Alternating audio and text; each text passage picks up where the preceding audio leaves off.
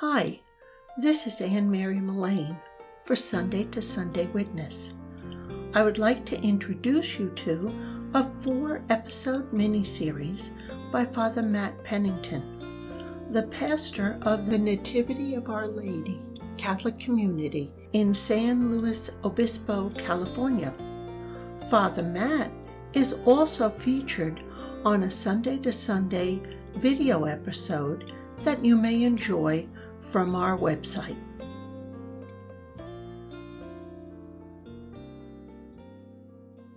A reading from the Holy Gospel according to Luke. Jesus addressed this parable to those who were convinced of their own righteousness and despised everyone else. Two people went up to the temple area to pray. One was a Pharisee and the other was a tax collector. The Pharisee took up his position and spoke this prayer to himself. O oh God, I thank you that I am not like the rest of humanity, greedy, dishonest, adulterous, or even like this tax collector. I fast twice a week and I pay tithes on my whole income. But the tax collector stood off at a distance and would not even raise his eyes to heaven, but beat his breast and prayed, O God, be merciful to me, a sinner. Jesus said, I tell you, the latter went home justified, not the former.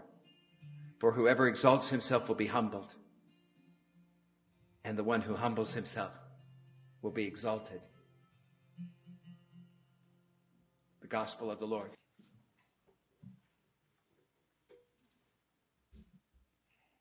In 1992, uh, the American cyclist Lance Armstrong won his first major race, uh, cycling for the uh, Motorola team. It was the beginning of an avalanche of extraordinary wins for him. Just uh, an unbeatable record. He he went from triumph to triumph to triumph, domestically and internationally. And with all of those wins came notoriety and fame and endorsements trophies and millions and millions and millions of dollars. He was um, unbelievably successful. At one point, he was diagnosed with testicular cancer and he overcame it. He developed a cancer foundation.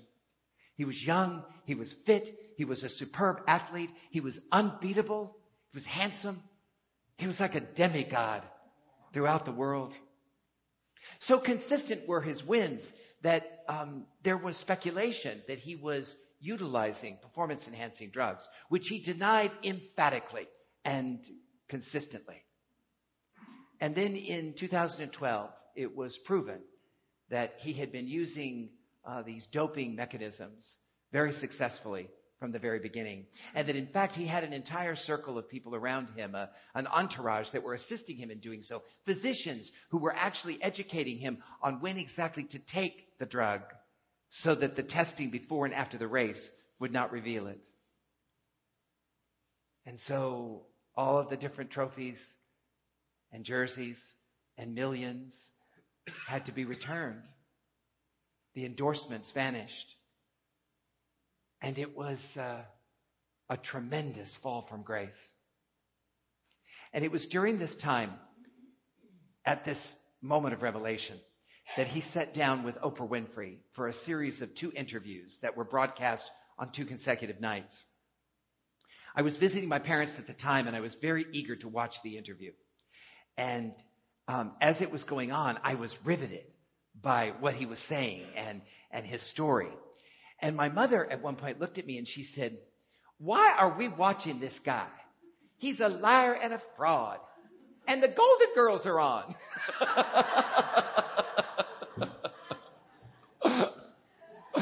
I said, Mother, you don't understand. We are watching a modern day Greek tragedy come to life. And what's more, we are listening to someone who has been humbled. That is not a very common occurrence.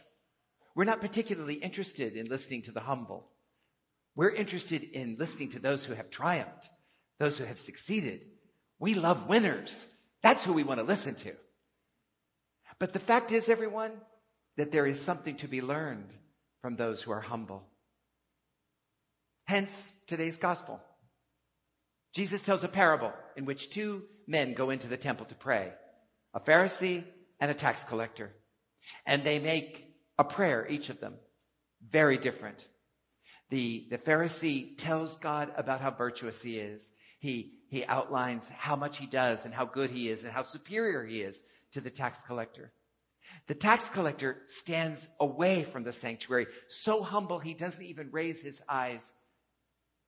And he beats his breast and says, God, have mercy on me, a sinner.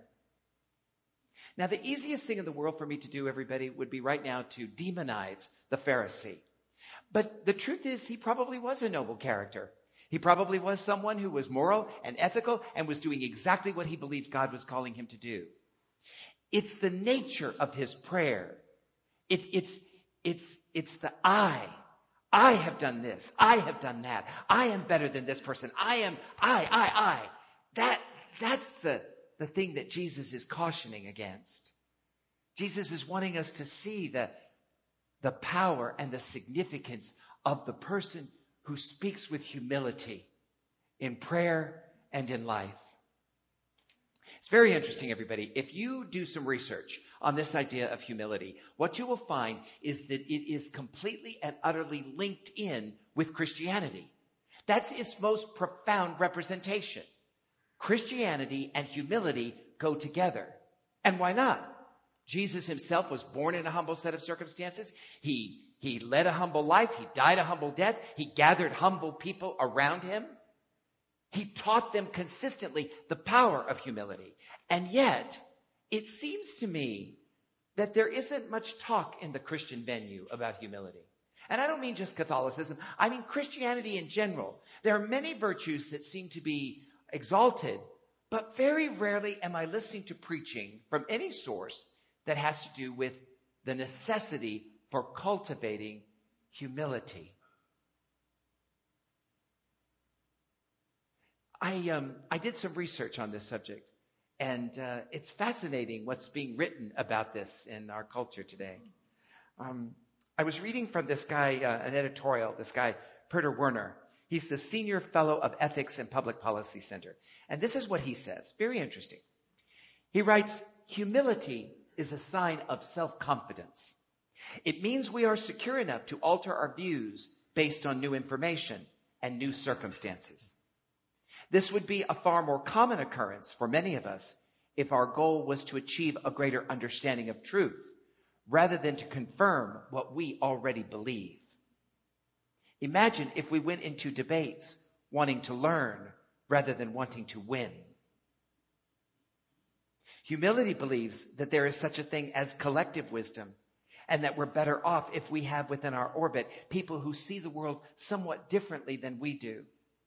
As iron sharpens iron, the book of Proverbs says, so one person sharpens another. But this requires us to actually engage with and carefully listen to people who understand things in ways dissimilar to how we do.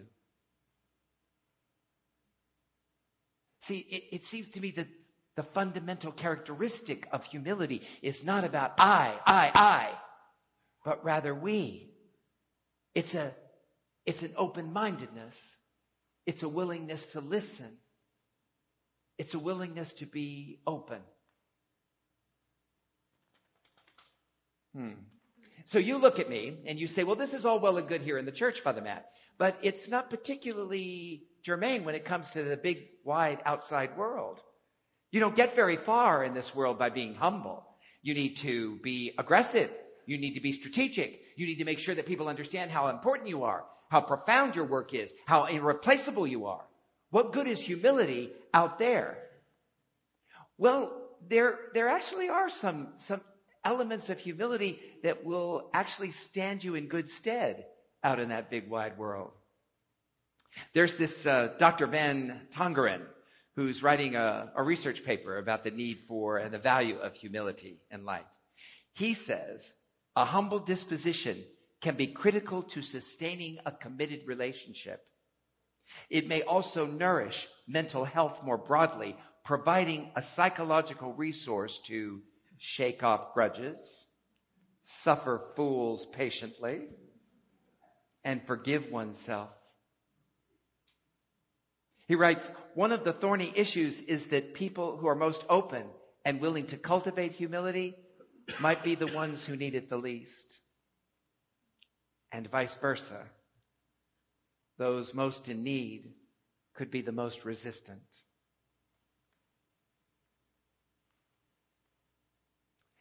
You know, I don't know about all of you, but when I think about all of the life lessons that I have learned, the most profound lessons that I have received in my life have not been through success, but through failure and through the ensuing humility that comes from failure. Success is like a checkoff, right? Another success, another compliment, another A on the paper, another promotion. But it's been the failures in life and the humility that comes from failures that have changed me and have affected every decision that I have made as I've walked into the future. It's interesting, the, the arrogant person, the aggressive uh, person that's always telling you how it is and is intractable and unreasonable. There's something, I don't know, something unattractive about that smugness. And something beautiful about the truly humble person. Don't you agree?